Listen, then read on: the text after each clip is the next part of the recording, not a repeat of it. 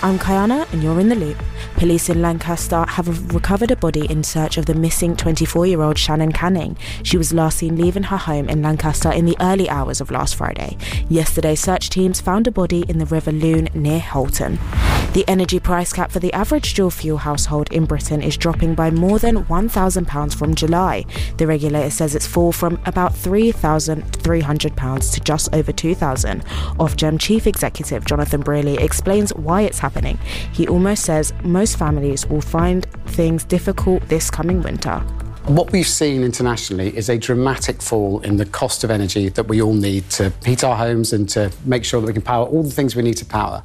Now, because of those falls, the price cap regulates the price and makes sure that those falls in costs are passed on to customers.